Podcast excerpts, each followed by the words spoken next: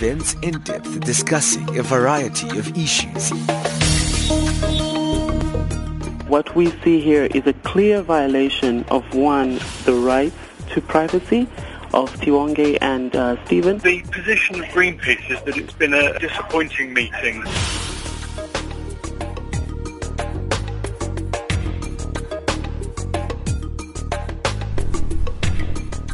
Well, thank you for joining us once again. Right here on African Dialogue, you're listening to Channel Africa, the voice of the African Renaissance. My name is Benjamin Mushatama. You'll be with me for the next hour right here on our frequency 9625 kilohertz on the 31 meter band to Southern Africa. On DSTV, we're on channel 902 on uh, our website. You can stream us live on www.channelafrica.co.za. Well, today on our program, we'll look at social entrepreneurship following the summit on uh, Pan African Social uh, uh, Entrepreneurship that was hosted by the Gordon Institute of Business Science in Johannesburg. That's the Pan African Social Entrepreneurship Summit, which took place uh, yesterday, which was hosted by the Gordon Institute of Business Science in Johannesburg. Looking at uh, what is social entrepreneurship. But let's quickly move on to our news and get our update from Ann Musa.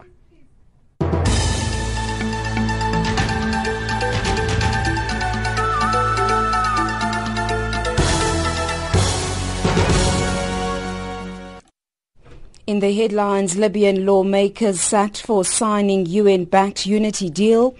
Mixed reactions to President Jacob Zuma's decision to pay back some of the money spent on the security upgrades at his home in Nkandla. And a Saudi court commutes a Palestinian poet's death sentence.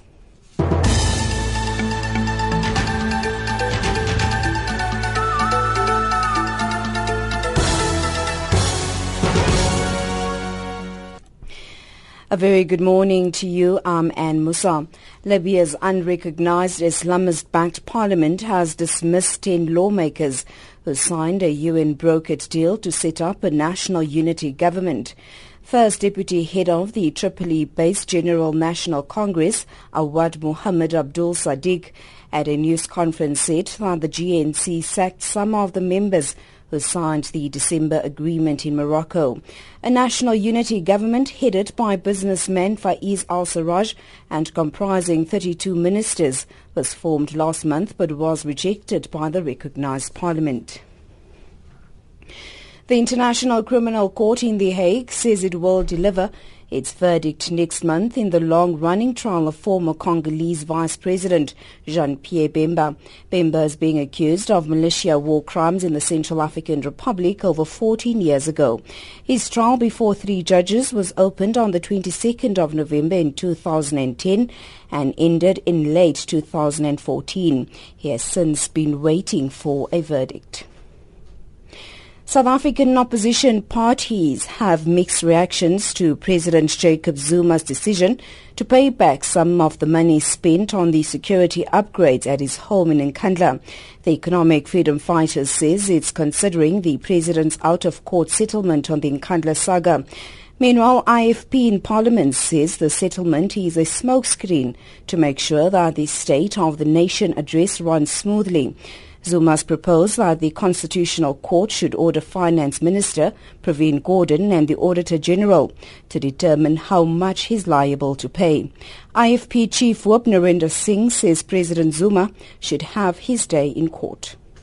Taxpayers' money have been spent on, you know, committees having sat for weeks on ends, uh, late into the night, having had visits. We would be very happy to accept whatever ruling the Constitutional Court makes on this matter, particularly on the issue of remedial action and the powers of the public protector. Political analyst Somadoda Fikeni has described President Jacob Zuma's proposal on the Nkandla repayment as a calculated move. Fikeni says the proposal has raised fundamental issues. Looking at the looming court case, particularly the Constitutional Court, which is the penultimate court in the land, but also the opening of parliament where disruptions based on the demands for him to pay the money were possible. And also local government elections, I'm sure in the quarters of the ANC or even on the side, there might have been some counsel to say it's better to close this particular matter and finally, a Saudi court has commuted the death sentence of a Palestinian poet on charges of abandoning his Muslim faith to eight years in jail and 800 lashes. Ashraf Fayyad was detained by the country's religious police in 2013. He was rearrested and tried in early 2014. According to the new ruling, the court has decided to go back on the previous death sentence. Saudi Arabia's Justice Ministry was not immediately available for comment. Recapping the top stories, Libyan lawmakers sacked for signing the UN-backed unity deal. Mixed reactions to President Jacob Zuma's decision to pay back some of the money spent on the security upgrades at his home in Nkandla. And a Saudi court commutes a Palestinian poet's death sentence.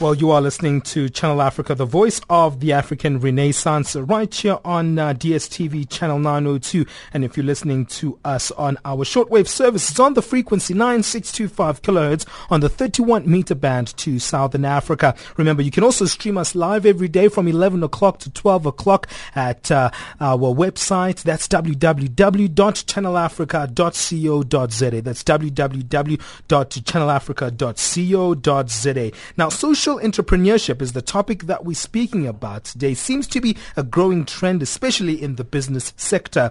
Attendees at the Pan African Social Entrepreneurship Summit that was held at the Gordon Institute of Business Science, uh, that was organized by Mail and Guardian as well, got the opportunity to spend a day with leading thinkers in the social enterprise field. Entrepreneurs were given network opportunities and education on how to be a successful entrepreneur and how to get funding. Today, I want to unpack this phenomenon called social entrepreneurship and also really look at what does it mean for the African continent. Now we have some guests joining us to look at this subject. We have Andy Hadfield who's joining us as the CEO of For Good. He's in our studios and we've got Kerryn Krige who is a senior programs manager at the Gordon Institute of Business Science. Also on the line we've got Tendai Mashingaidze who is a team leader at the Muzinda Hub and uh, he is uh, part of a project that's taking place in Zimbabwe. Zimbabwe. Kerryn, thank you for joining us on the line. Let's start with this uh, particular uh, uh, event that took place, the Pan African Social Entrepreneurship Summit. What was that all about? Morning, Ben. Um, yesterday, and really driven by the Mail and Guardian and GIBS, I head up our network for social entrepreneurs.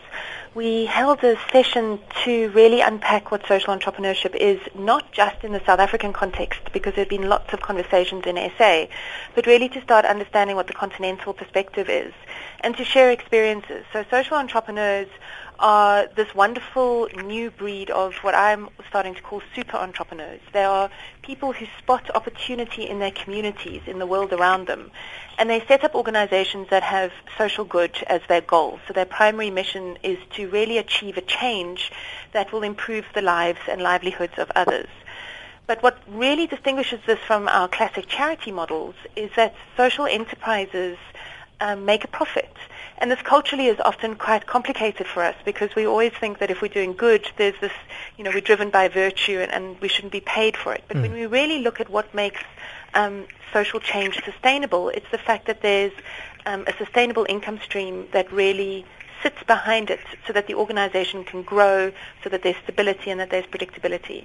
So our mm. social entrepreneurs are this wonderful new breed of people who not only see opportunity all around them, so in rural areas, in in townships, in peri-urban areas, it, wherever big business tends not to see opportunity because it's too hard to go there. Our social entrepreneurs are doing great work because mm. they're seeing opportunity through a different lens.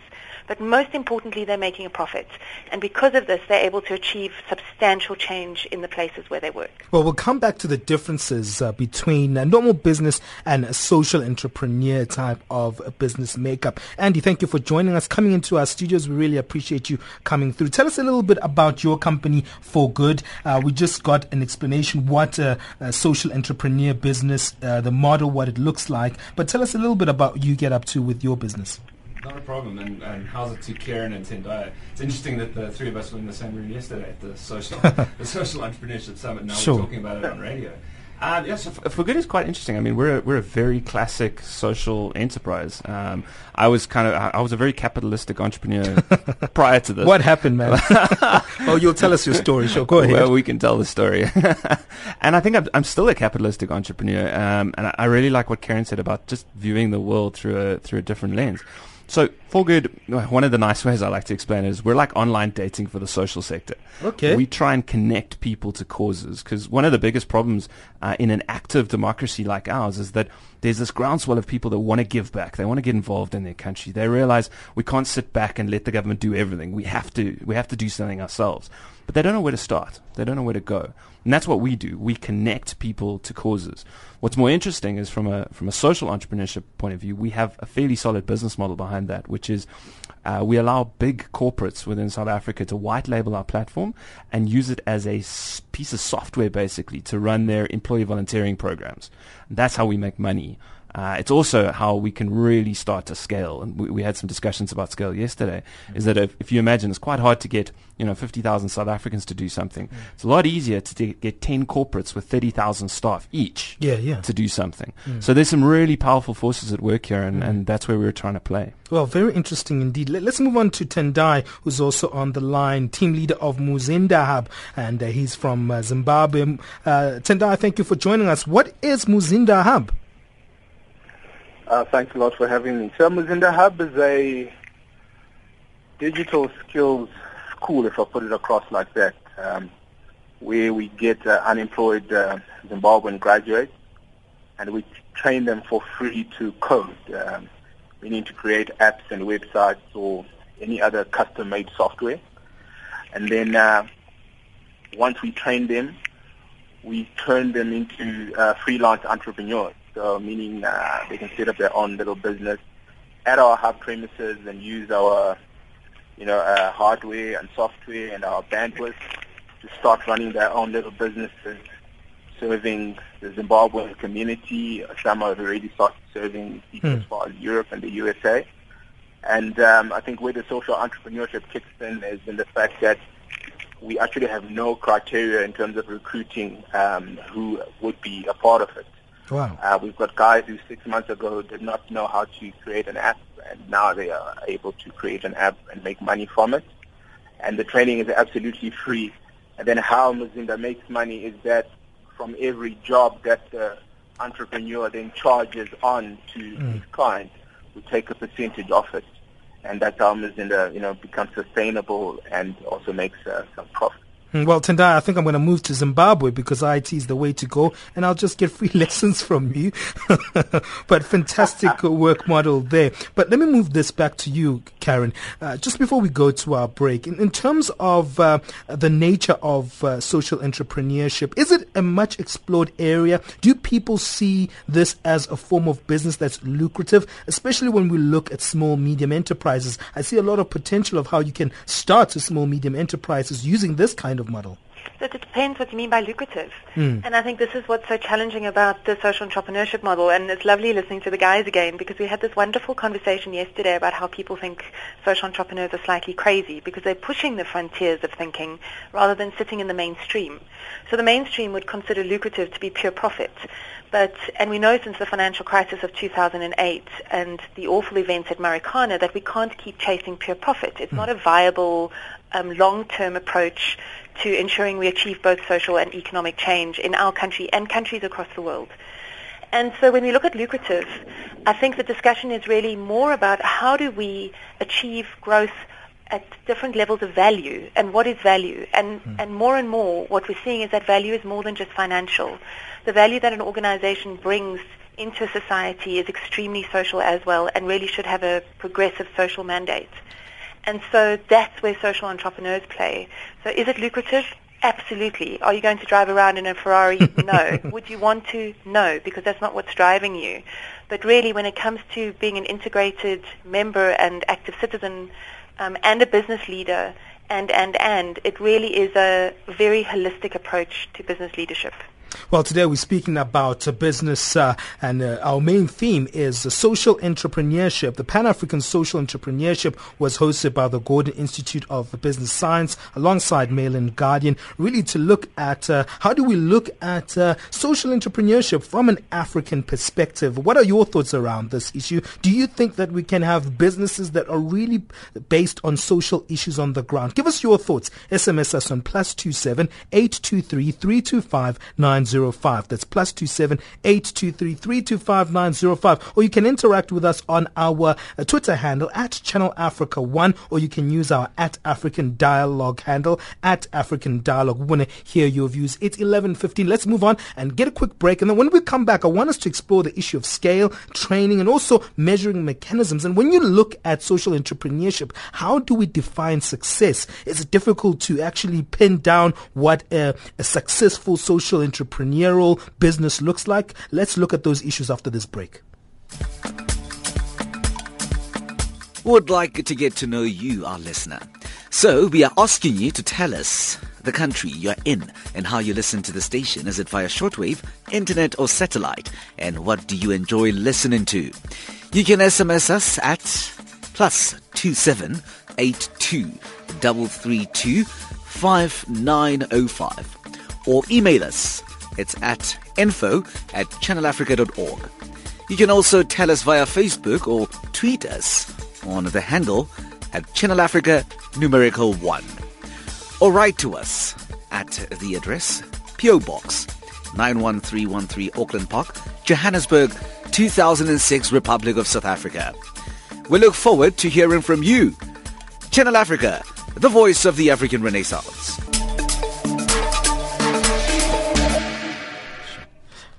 Well, uh, you are listening to Channel Africa, the voice of the African Renaissance. An interesting subject today. We're looking at the Pan African Social Entrepreneurship Summit, which was taking place right here in Johannesburg, organized by the Gordon Institute of Business Science. They were partnering up with the local uh, newspaper here in South Africa, the Mail and Guardian, really looking at the issue of uh, social entrepreneurship from an African context. And that's when you speak Africa, hey, Channel Africa, we want to get into it. And so we've got Kerryn uh, Krige who is the Senior Programs Manager at the Gordon Institute of uh, Business Science. We've got Tendai Mashingaidze, who is a team leader at Muzinda Hub, and he is uh, based in Zimbabwe. Andy Hadfield joins us in studio. He's the CEO for Forgood. And uh, I wanted to look at the issue of uh, the, the issue of definitions. I think that's how we can look at this part of our program, uh, take the conversation there. And Andy, we were talking about that particular issue that it's difficult to really look at social entrepreneurship in terms of success because you have different values, different um, objectives, and uh, your view of success is not just from a capitalistic perspective. You, are looking at things in a, in a broader sense. Your objectives are so much broader than just a simple business, isn't it? Yeah, I, th- I think the the objectives are broader, um, and again, it's this lens thing. So I was using the metaphor of if you try and explain the difference between a social entrepreneur and an entrepreneur, the entrepreneur goes and says, right, I want to make a million bucks and I don't know, I don't care how I make it. I'm just going to do it because that's going to make me rich and that's what I'm driven by. Mm-hmm. Social entrepreneur might say, okay, um, I want to feel a little better about myself. I mm. might want to change some lives. So sure. what if I could make 700,000 Rand, but I could change lives at the same time? Uh, and that's okay. You know, it's not about discounting ourselves because we were virtuous. There was a, a topic that the topic that came up. You know, why are people in the non-profit industry paid less? Mm. I mean, that's rubbish if you think about it. Mm. Um, it's just about measuring success in, in, in slightly different ways. Mm. Let me bring in uh, Neil Robinson, who's also on our lines. He's the CEO of Relate Bracelets. Uh, Neil, thank you for joining us as well on our program. Yeah, sure. Hi, good morning. Cool. Uh, now, let's look at your business and uh, maybe you can come into this conversation. Tell us a little bit about what you do and then also let's ask that, answer that question that I'm asking right now about how you as a social entrepreneur define the issue of success. How do you measure it? Yeah, sure. Uh, thanks for having me on. I, I, think as your previous guest says, I, you know, I completely agree with what the guys are saying there's a different metric, but I think it is about making money. You have to make money to give back. And I think it's looking at value in a different way and measuring how you're impacting people's lives on the ground. So it's all good and well talking, talking, talking. We've got a very simple model of we're selling a handmade product which is made in the townships. We, we have a partnership with a a company called the Ikamva Labantu, and we work in about 19 seniors clubs, and we make bracelets, and we sell them in retail stores, and we make money, and we give those bits of money back to great organizations like NPOs around South Africa and the world, as well as our partners with Ikamva Labantu. And we pay our gogos or grannies um, a salary out of the making of the beads. Mm. And I think if you make things simple for people, if you get the public involved, you can get involved in something which is transparent and it's accountable. Most importantly, accountable and impactful. So what are you doing with lives? How many impact, you know, how many lives are you impacting? And we try to impact between 350 and 400 gogos every single day, wow. supplementing their pensions, which are very miserly. Hmm. And then we also have a program whereby we we skill matriculants that have come from very, very sort of challenging areas, and we give them a salary, and we, we skill them up at the same time. So person could be earning three and a half to four thousand rand a month with us, plus they're getting their skills paid for while they're busy working in our offices. And we, we probably employ about between 25 and 30 of them um, that are permanently employed with Relate. And you know, the project works because it's very simply defined and it has a very, very clear strategic hmm. goal, which mm. is to try and impact as many lives as possible. And, you know, to date we've managed to, to work with probably about 82 different NPOs around the world as partners, and we've given away, we've raised close to 34 million rand in five years. Mm. And, that, and that for me is, is massively important. Mm. And I agree with Andy and, and what Kerryn was saying earlier about you, you can't disenfranchise people because they want to work in the NPO sector. You know, you're competing against for profits, and I spent 23 years in for profits, so I know what it's like. I want to get the best people to come work in the sector because if you get the best people, you make bigger impacts. It's mm-hmm. not about saving every last dime and cent. It's about trying to change the world mm. through doing great projects and making big impacts on the ground. Mm. Well, let me move that to you, Tendai, and ask the very same question about uh, your me- measuring mechanisms. Uh, Neil and Andy are speaking about the people-centric nature of uh, social entrepreneurship. Uh, your thoughts on, on how you measure your own success? Yeah, I think uh, we try to, you know, put some KPIs around um, you know, whether our short-term objectives are aligned with our, you know, um, long-term vision, and our long-term vision is to create jobs in Zim. Um, we've got about a 90% formal unemployment rate, of which 50% of these are the youth, between the ages of uh, 18 and 40. And uh, basically, you know, our success is having been able to successfully create a job or an entrepreneurial opportunity for them. Mm-hmm. So that's how we would measure our success um, to pace ourselves against, you know, how we're tracking against our vision. But again, another measure that we use for our success is are we doing what we are doing sustainably? Okay. So there's got to be a sense of we don't give people false hope. If I come into the Zimbabwean market and give people this great uh, sense of hope that I will give you an ability to be able to create apps, and uh, six months down the line, I don't have money to fund that initiative then I wouldn't have been successful. Mm. So hmm. we look at two key things. Firstly, are we able to achieve the goal of creating jobs? Then secondly, are we creating those jobs mm. sustainably? And that's how we measure the success because we don't want Muzinda to be, you know, something that's just for the short term. We want it to be something that's there for the long term. We don't only want it to be a Zimbabwean thing. It works mm. in Zim. Why not in Zambia? Why not in Namibia? Why not in Liberia? Hmm. I'm also wanting to look at another area of this. And let me come to you, Kerryn, from the Gordon Institute of Business Science, in looking at what is the difference between uh, a social entrepreneur type of business and the one that is just a normal type of business. Because someone might say, hey, a lot of people that might be saying they're social entrepreneurs, but they're just capitalists, just as like anybody else. And uh, they might just be using these social causes as a way of enriching themselves. So how do you know the real authentic intention of a social entrepreneur? I think that's the tricky part because then we come into the area of morality and philosophy maybe. It's actually funny you asked this because I was having a discussion with a colleague just before um, this phone call to really talk about the ethics and the morality around uh, social entrepreneurship. It's hard because there's no fixed definition. I mean, we're looking at people who have a focus on social and economic change. And when we look at our um, unemployment statistics, I know we got a downgrade by the World Bank hmm. yesterday mm. in terms of our economic outlook. Um, it's complete common sense to me that we have to focus on social and economic change in one go um, and that we can't keep focusing on the financial model as, as being solely responsible to uplift an entire country. Um, but, but what is it? And if we don't know what it is, how do we know how it works? Mm. And the, we actually have commissioned and are busy conducting the first national mapping study of social enterprises across the country, which will really give us insight into what social entrepreneurship looks like in South Africa. We've got very clear ideas as to what it plays out as in the US and the UK and Western Europe. But in emerging market economies, and is particularly in South Africa where the inequality divides are so diverse and, and the contrasts are so huge, mm. um, it's a very interesting space. So to answer your question, I think there are two key things that I always look for. And the first is intention. When you set up your social enterprise, are you intending to make pockets of money and buy yourself a Ferrari? Or is your intention to achieve a change within a community that you're connected to? Um, and the second one is what happens to that money?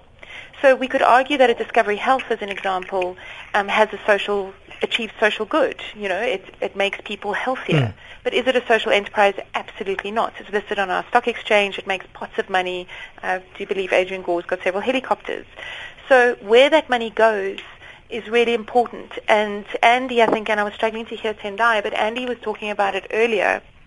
The money goes back into the business. And this is where social enterprises are really interesting because there's a very strong connectivity between impact and income. Mm. So if you're achieving oh, your, inca- your impact, and this links to your question around measurement, if people want your services or if they fi- find that your product is useful, they will purchase it at the cost that you have set. That's how we see value. Um, and what you do with that money, with that income, is to reinvest it to achieve greater impact. So you've got this perfect virtuous circle between impact and income. People don't want your services, they won't buy it, and therefore you won't have a social enterprise. So that's where the capitalist model really works in the social entrepreneurial space. Hmm. And just one last thing is that what's really critical about social enterprise is it shifts those power dynamics. So in a charitable model, there's, there's often benevolence and it's quite patronizing. I'm here to help you, poorer person mm, who's mm, lesser than mm. I am. That's very much the rhetoric around charity. When we look at social entrepreneurship and social entrepreneurs themselves, there's extraordinary equality because it's a very equalizing environment. People, you're working with people to deliver something that they need and that they want. And if that dynamic isn't there, your social enterprise won't work. Mm. Uh, Andy, you, you want to say something? Yeah, I, look, I think it's a it's a fascinating topic, and maybe it's a little controversial, but I, I half agree with Kerryn, and I and I half disagree. Mm. Um, so if you look at why social entrepreneurship has come up, it, it, like if you boil it down to its, its simplest thing, capitalism is is broken. I, I, think we're starting to realize that now. The the wealth gap, not, not only in this country but in the world, is just insane. Mm-hmm. You know, where the top one percent of people own the vast majority of the world. That's the pitchforks are going to come out, and and the people they're not going to take it anymore. on the other hand, hopefully not. on the other hand, and and maybe this is controversial to say, but um, you know, we think charity's a bit broken as well. Sure. So without charity, charity, we would be nowhere. Um, it's provided some absolutely symptomatic and necessary relief, especially in our country. But we still have a lot of the problems that charity is trying to solve. So it's not working. Mm. And I think social entrepreneurship fits somewhere in the middle. And where I half disagree with, with Kerryn is that I don't think we've quite decided, you know, it's not about Ferraris. I don't think we've quite decided, you know, can you be rich and a social entrepreneur? Well, Yeah. why not? Yeah. Yes, some money has to get invested back into the company, but pure capitalists invest lots of money back into their companies. Um, and I, I think that's this grey line that we're, we're all trying to figure out. Could you see in the future a social enterprise listed on the stock exchange? Why not? Well, interesting questions. Maybe I'm going to take those to both uh, Neil and to Tendai. Maybe they can answer those particular questions. How big can you go? And I think that's the main question that Andy is asking there. Hey, we want to hear from your thoughts. Give us uh, your thoughts. Do you think social entrepreneurship is a realistic type of business on the continent of Africa? Do you think that it's one that is required? Give us your thoughts on our Twitter handle at Channel Africa One or at African Dialogue. At African Dialogue, that's our Twitter handle. We've got both of those Twitter handles where you can interact us on. Remember, you are listening to Channel Africa. This is African Dialogue with me, Benjamin Moshatama. Stay tuned in. We're going to continue after this break. I am an African. I owe my being to the hills and the valleys, the mountains and the glades, the rivers, the deserts, the trees, the flowers, the seas, and the ever-changing seasons that define the face of our native land. My body has frozen in our frosts and in our latter-day snows. It has thawed in the warmth of our sunshine and melted in the heat of the midday sun. The crack and the rumble of the summer thunders, lashed by startling lightning, have been a cause both of trembling and of hope. The fragrances of nature have been as pleasant to us as the sight of the wild blooms of the citizens of the veldt. The dramatic shapes of the Drakensberg, the soil-colored waters of the Lekoa, Iqili, Notugel, and the sands of the Kalahari have all been panels of the set on the natural stage on which we act out the foolish deeds of the theater of the day. You are listening to Channel Africa, the voice of the African Renaissance. This is African Dialogue with me, Benjamin Mushatama, every day from Monday to Thursday, where we bring some of the biggest topics on the continent. Today, we're looking at business, social entrepreneurship. There was the Pan-African Social Entrepreneurship taking place yesterday. That's the summit. Uh, it was uh, organized by the Gordon Institute of Business Science and the Mail and Guardian. Now, we want to look at some of the conversations that came up, and uh, the conversation is becoming very interesting, especially now when we're speaking about the ethics and the morality of this type of uh, social entrepreneurship issue. Uh, Tendai, your thoughts around some of uh, the views expressed by both uh, uh, Andy and Kerryn in terms of how large can you go and how much can you make a profit as an owner in uh, uh, a social entrepreneurial business? Yeah, I think personally for me, I think, I don't know, for a social entrepreneur, I think the sky is really the limit in terms of what you can do. I would like to define social entrepreneurship slightly differently and say I view a social entrepreneur as someone who is personally taking upon themselves the need to satisfy a social um, a social um, gap that would have otherwise been satisfied or rather closed by, for instance, the government. Hmm. And I want to give an example of what I feel is a social enterprise that has grown beyond what we think. What we know to as a, what we know as the taxi industry here in South Africa. You know, the taxis that are ranking Mm, mm. at uh, Bree Street Sure, in sure. Jo- Johannesburg. They should not be doing that, right? Because that, that is public transport. It should be provided for by the government, right? But then there was a problem in the sense that not all routes were covered and not all uh, uh, townships or informal settlements were recognized for public transport purposes.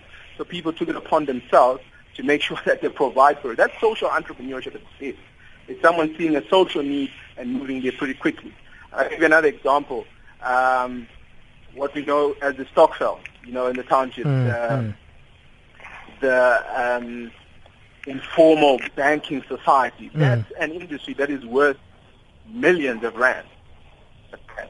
Where that kind of money is pulled together, people don't have bank accounts, but it's a form of banking system. And it's someone who socially thought, you know what, these people got this money under their mattresses and they got this money, you know, stored in places where it's not gaining any interest.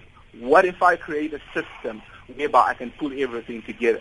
So for me, I think social entrepreneurship, you know, it can be quite big. The only danger for it is that you can't exclude capitalism from it because according to economics, the moment people see that this thing is profitable, it's more than likely that not only social entrepreneurs will be interested, but anyone who's a capitalist will also like to move into that space. Hmm. Let me bring you in, Neil. your thoughts around uh, the morality issue. You work with the uh, the magogos in the community, and uh, I'm sure it's a sensitive issue within communities. And some maybe community members have asked you before: Are you exploiting our mothers? Are you exploiting our grannies? How do you gauge your own morality working with poor communities? Listen, I, I think Kerryn made, made a very interesting point earlier on, and I, I kind of agree with both her and Andy's comments. Intention is absolutely where it is, and transparency, where does the money go? And I think for me, the Ferrari scenario, should you, should you own one? Should you own five holiday houses or not? You know, where's that morality and that ethical sort of principle align? For me, as long as you're stating what your goals are, how you're doing it, and why you're doing it, and you operate publicly, in other words, your your books are open for people to see. If people decide that they're going to support this person or this company or this product, despite the fact that they own five Ferraris, if it's something which is putting good back into the community, if it's making good impact, why not? Why should social entrepreneurs be punished because of this morality um, ethical question of the haves and the have-nots. You know, our GOAT Relate was when Lauren Miller set up this company, you know, seven, eight years ago. We wanted to change that divide between the haves and the have-nots, bridge the gap, because it's, you know, it's it's fundamentally wrong on so many levels mm. to have 61 people, you know, owning sort of most of the wealth in the world, and you've got countries that are not getting clean drinking water, sanitation, poverty levels are ridiculously high. So you, there is that moral thing about Ferrari, non-Ferrari, but again, then you're not going to get the best people to work in non-profit if you don't offer something for them to actually achieve and to strive for. There's a great TED talk by Dan Pallotta. Um, he talks about why the charity model is broken, and I think we we we try to reverse the sort of social capitalism, mm. I suppose, thinking around you know, you need to make money to be sustainable because if you're not, there's so many good NGOs in this country that close all the time because corporates decide, no, our donation's going somewhere else next year, so they don't get the money. If you don't have a sustainable model, you're doomed to fail. Hmm. But on the other hand, if you're buying five Ferraris, you know, yes, you're going to be questioned, you know, morally, hmm. but if you're putting 50 million rand into poorer townships or areas where people really need it, mm. then why shouldn't you have five Ferraris on top of that? Mm. I, I don't have a problem with that as long as you're saying. So the intention question: What is your intention, and are you being completely transparent as to where your money is going? So mm. tell people, like public companies have to, disclose your books, disclose what you're doing from a sustainability point of view, from a, a CSI environmental point of view. Make that make that rule. So in other words, like public companies have to report, so should social enterprises. Then, then there's no issue. Then people are disclosing and people can support them or not. I know for a fact we wouldn't do as well as we do if it was a for-profit company. Sure, sure. Because they would not buy the product because why buy a bracelet when you've got 55,000 other bracelets to buy from? You know, what makes ours different? Well, it's simple. It's going to good causes. We're very open about where the money goes, and we're very, very, very sticky mm. about you know who we partner with. Mm. And do you want to say something? Yeah, no, I'm so glad uh, that you brought up that Dan Pallotta talk because, funny enough, uh, and everyone should go and go and Google him now. The the talk I think is called uh, "How We Think About Charity Is Dead Wrong," mm. and that was pretty much the the tipping point for me getting involved with Forgood and, and g- becoming a social entrepreneur mm. from a purely capitalistic one before. um, and just some of the lessons in that talk are, are amazing. And he talks about these two two rule books and how unfair it is that non-profits have to play by one set of rules and, and for-profits have to play by another set of rules. And kind of his three, three big lessons are around remuneration. So why is it okay to make millions squeezing customers for service levels, uh, squeezing customers, customers for margins, but it's not okay to make millions helping people? Mm. Uh, why can Disney make a $200 million movie and it flops and no one blinks an eye, mm. but someone spends 200 million rand on a non-profit and it flops and suddenly you're up in front of Thuli Madonsela. and then I think the last one, and this is important, and again, one of the reasons we're structured as a for-profit is that non-profits don't have the ability to attract risk capital, growth capital. They have the ability to attract donors and therefore are dependent on donors social entrepreneurs, that whole window of investment now opens up. Yeah. Impact investment, mm. active philanthropy, mm-hmm. uh, while not closing down the, the idea of active grant giving and things mm-hmm. like that, mm-hmm. but this ability to attract risk capital by offering a return to shareholders while you are trying to make the world a better place. Mm. That's the exciting space. Well, that's interesting. Kerryn, uh, very much different opinions and views that have come from our various guests. And it's interesting. And it brings me to ask this particular question about the definition of uh, social entrepreneurship. Should we keep it open? Should we not try to pin it down and just explore how far it can actually go? Well, I think I want to invite Andy and Tendai to come on our program where we explore just this because I would disagree totally with Tendai on the taxi example. Yeah. And I disagree with Andy on why can't I list my social enterprise. and I think that there's, there's, again, it's those where is the money going and that connection between impact and income. And as soon as you, you list, your income is going out. You, you can't track where it's going. It's certainly not going back into impact. And that's the problem that we have with, that was you know, the example of a Discovery Health. Um, this is an open-ended conversation, and what's really lovely in the in the South African context, and what was really came out of the session yesterday in the continental context, it's an open conversation for all of us. What we know is that there's an extraordinary need, and we get stumped by the statistics daily, um, and that was a common theme. But really, there is this extraordinary intention that people have, and a natural instinct that people have to see opportunity in their communities but to really pursue that in a way that, that is financially sustainable. It's very much what we talk about on the social entrepreneurship program, which we run here at GIBS, and that was started by Gill Marcus in 2009. So it's got a really lovely pedigree to it, and increasingly we're seeing a, a global audience or, or students coming from Haiti, America, the US, from SADC, really coming to the program because South Africa's got this wonderful um, ability to host these kind of conversations and to really explore the nitty-gritty issues. Whenever you start talking about something in the social, the development sector, you're naturally dealing with blurred lines. Mm. So we never look for a you know, very specific one plus one equals two definition.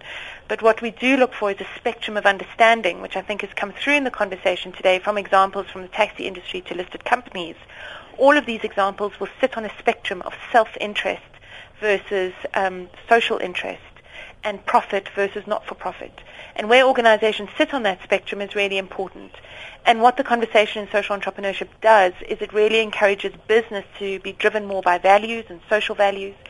And it really encourages on the other side of that spectrum civil society organizations to start looking at, at mm. more at business practice to keep them going. And in the middle sit these wonderful social enterprises that are really living and practicing this very murky, very blurred world. Mm, Tendai, let me come to you. Uh, intention. We've been speaking about intention, intention, intention. And that view that, that's coming from Kerryn brings me to this particular point that intention maybe is also interpreted differently by various uh, social entrepreneurs themselves, especially coming from your examples, because you cited, you actually opened the, the spectrum. And shouldn't we try to limit what the intention should be, that it's actually to uplift communities and not just mainly for profit making, or would that actually create too many limitations? Tendai, are you there? I think we've lost Tendai, but let me bring that question to you, uh, Neil. Uh, what do you think about? Uh, uh I'm here. Can you hear me? Sure. Uh, is is that Tendai? Is that Neil? Yeah, it is Tendai. Oh, Tendai, I was just asking about the, okay, let me wrap it up with you, uh, Tendai, because I only have a minute left. But uh, scrutinizing the issue of intention, what is the intention of a social entrepreneur? Do you think we should rather pin down what the intention should be to uplift communities uh, rather than opening it up as you've opened up the spectrum to looking at taxis and looking at various forms of uh, uh, services that are offered to the community? Should we not pin down the intentions of a social entrepreneur as a definition itself? Um, I think it would be very difficult yeah. to, to pin it down because for me the key word there would be the entrepreneur word. Ah. And you know, if I were to look at entrepreneur alone, to me, it's uh, someone who spots an opportunity that they can make money from. However, the difference between the mainstream entrepreneur and the one we refer to as a social entrepreneur is that the opportunity that that person is seeing is an opportunity that ultimately results in good for those who may not have been able to access that good. So, um, coming back again to the taxi example, which uh, which uh, uh, my colleagues um, you know saying maybe slightly out, I truly think that when the taxi industry started, it was out of let us help people be able to commute, mm. you know, and do it profitably uh, instead of people walking. So that for me was a social entrepreneurship venture. Now we don't clearly see it because there's now regular, there's a lot of regulation and, you know, uh, taxis are not the best drivers around, which makes us question whether it is for good.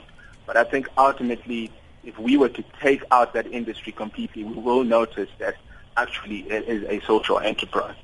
Mm, very differing views, but interesting conversation we're having today. It's 11:45 Central African time. I have to wrap it up. Thank you to our guests. Thank you to Kerryn Krige, who is the senior programs manager from the Gordon Institute of Business Science. Also, want to thank the Gordon Institute of Business Science for really opening this conversation up for us here at Channel Africa. Thank you as well to Tendai Mashingai, Mashingaidze, rather, who is the team leader at Muzinda Hub from Zimbabwe. Thank you to uh, Andy Hadfield coming into our studios. He's the CEO for Forgood. And finally, but not least, thank you to the CEO of Relate Bracelets. Uh, that's Neil Robinson. Uh, let's quickly move on. We've got Asanda Matsaunyane who's standing by to give us our business news.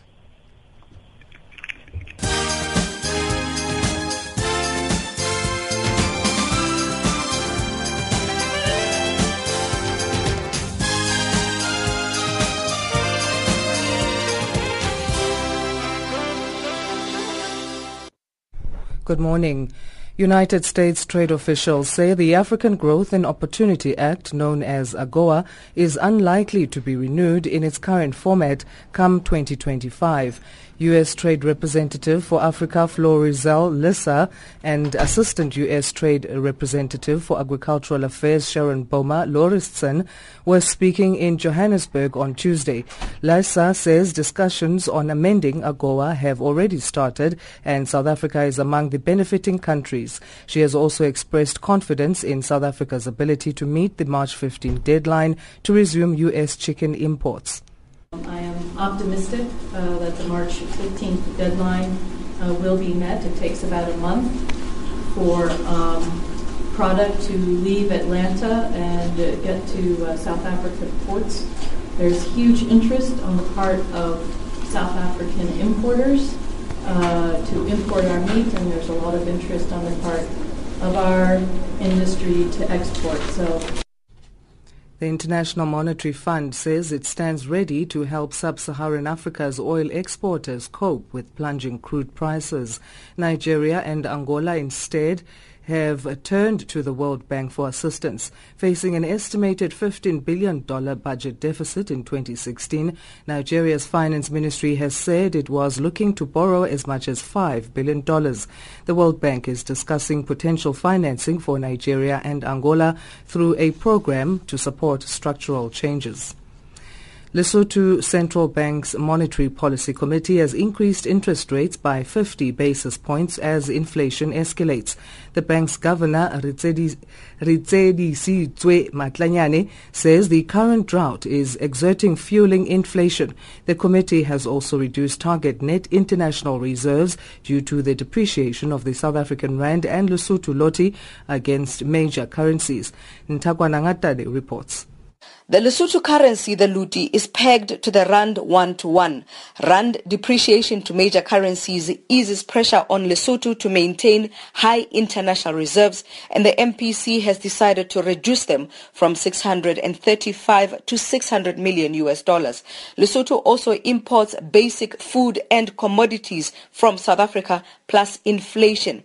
In an attempt to slow down spending, the central bank rate has been increased from 6.25 6.5% to 6.75%. Kenya's shilling is little changed with limited corporate demand for US dollars matched by modest inflows of foreign exchange from tea exports and charities. The shilling is quoted by commercial banks. One trader says there are no big buyers.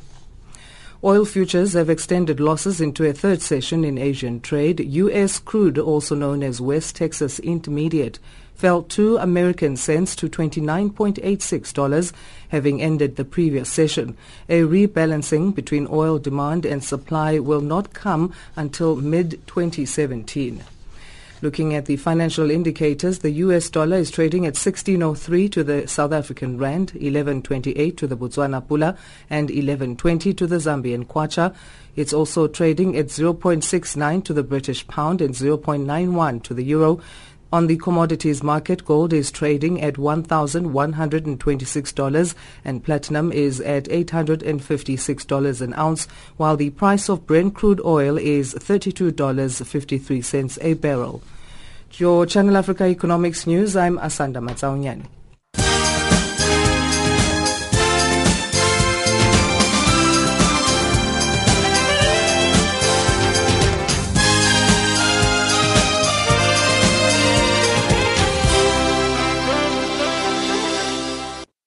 Well, it's time for us uh, to quickly move on and get our sports.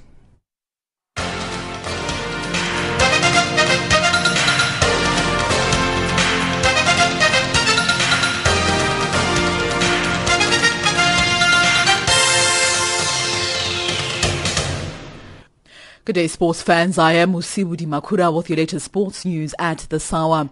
FIFA presidential candidate Tokyo Sexwale will seek continent-wide support in a final bid to revive his ailing election campaign at a meeting of African football leaders on Friday. Sexwale was grilled on Tuesday by high-ranking officials of the South African Football Association who had earlier endorsed his candidacy in a race to replace Sepp Blatter. SAFA wanted answers about Sexwale's election tactics and the unconvincing progress of his campaign after they had backed his bid for the presidency and helped him obtain the five nominations needed to stand for to replace Sepp Blatter. SAFA President Dr. Danny Jordaan.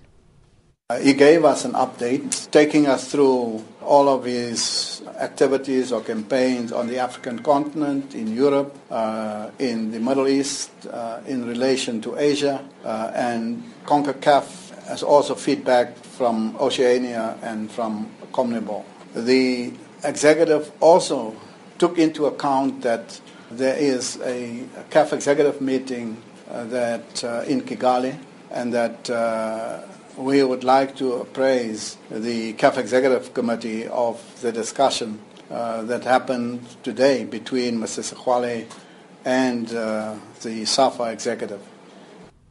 Jordaan says they will only comment further after a meeting of officials of the Confederation of African Football in Kigali, Rwanda on Friday and what will be Sexwale's final opportunity to win support before the 26th of February election. Failure to land an endorsement from African football governing body is likely to stall Sexwale's bid in its tracks.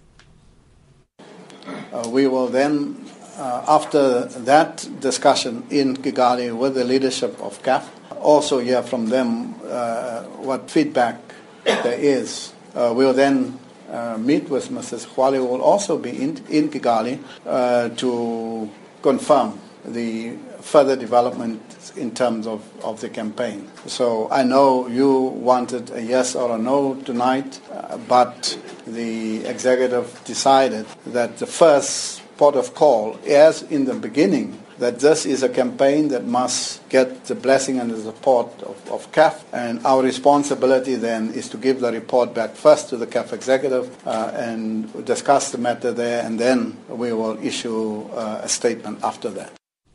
On to local football news, Mamelodi Sundowns increased their lead at the top of the Absa Premiership standings following a comfortable 3-0 win against Chippa United on Tuesday night.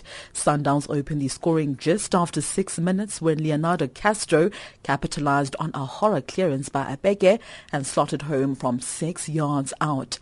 Downs kept on pressing and eventually doubled their lead through Teko Modise before Khama Billiat finished in style to make it 3-0.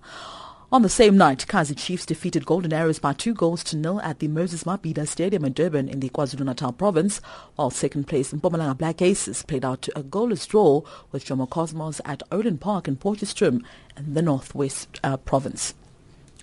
On to cricket news. With the disappointment of a 2-1 Sunfoil Test series lost behind him, South African Proteas captain AB de Villiers has placed renewed energy and focus on the upcoming five-match momentum one-day international series against England starting at the Mangaung Oval on Wednesday. AB de Villiers says it's a new challenge and a new series. I'm, I'm very, very excited about our future. Um, I thoroughly enjoyed captaining the last two test matches. Obviously, the win helped a little bit. Um, it always helps for the confidence and um, feeling at home and feeling that you're on the right, right track. So I'm, I'm very excited about what's, what's coming and what's ahead. And finally, netball news. Malawi netball player Mwai Kamwenda has been crowned Athlete of the Year by the International World Games Association.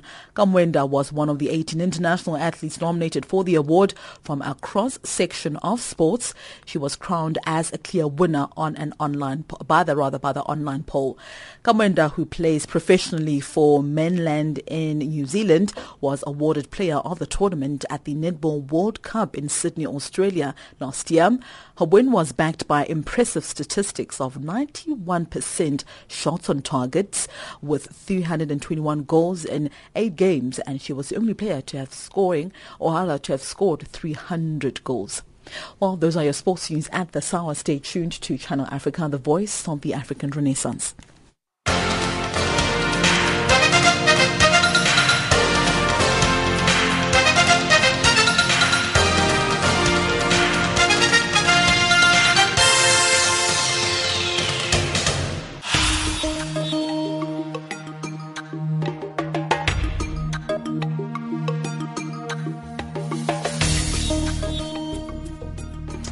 Well, that's how we wrap it up. Thank you for joining us right here on African Dialogue. And uh, you listening to Channel Africa, your gateway to Africa and the voice of the African Renaissance. Remember, African Dialogue comes to you every Monday to Thursday at 1100 hours Central African Time. Interact with us. Go to our Twitter handle at African Dialogue and uh, you can find our updates there. Find out what's happening on each program and you can interact us on our subjects on each day from Monday to Thursday. Uh, from me, Benjamin Mushatama. Until tomorrow, our last program for the week. God bless. Don't get it twisted. Love is a beautiful thing. It's done Jazzy again.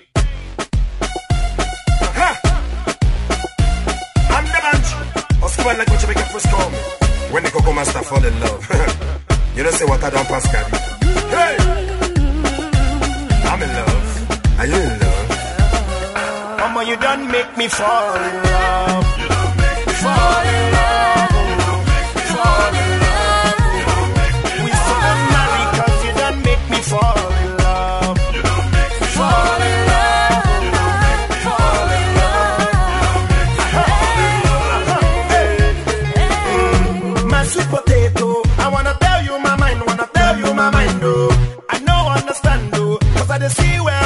Well, say love is blind, oh. You see as you dey so, you are the love of my life, you are the love of my life, oh. I cannot deny, oh. I wanna make you my wife, wanna make you my wife, oh. See, I never thought that I'll find someone like you that would capture my heart, and there's nothing I can do.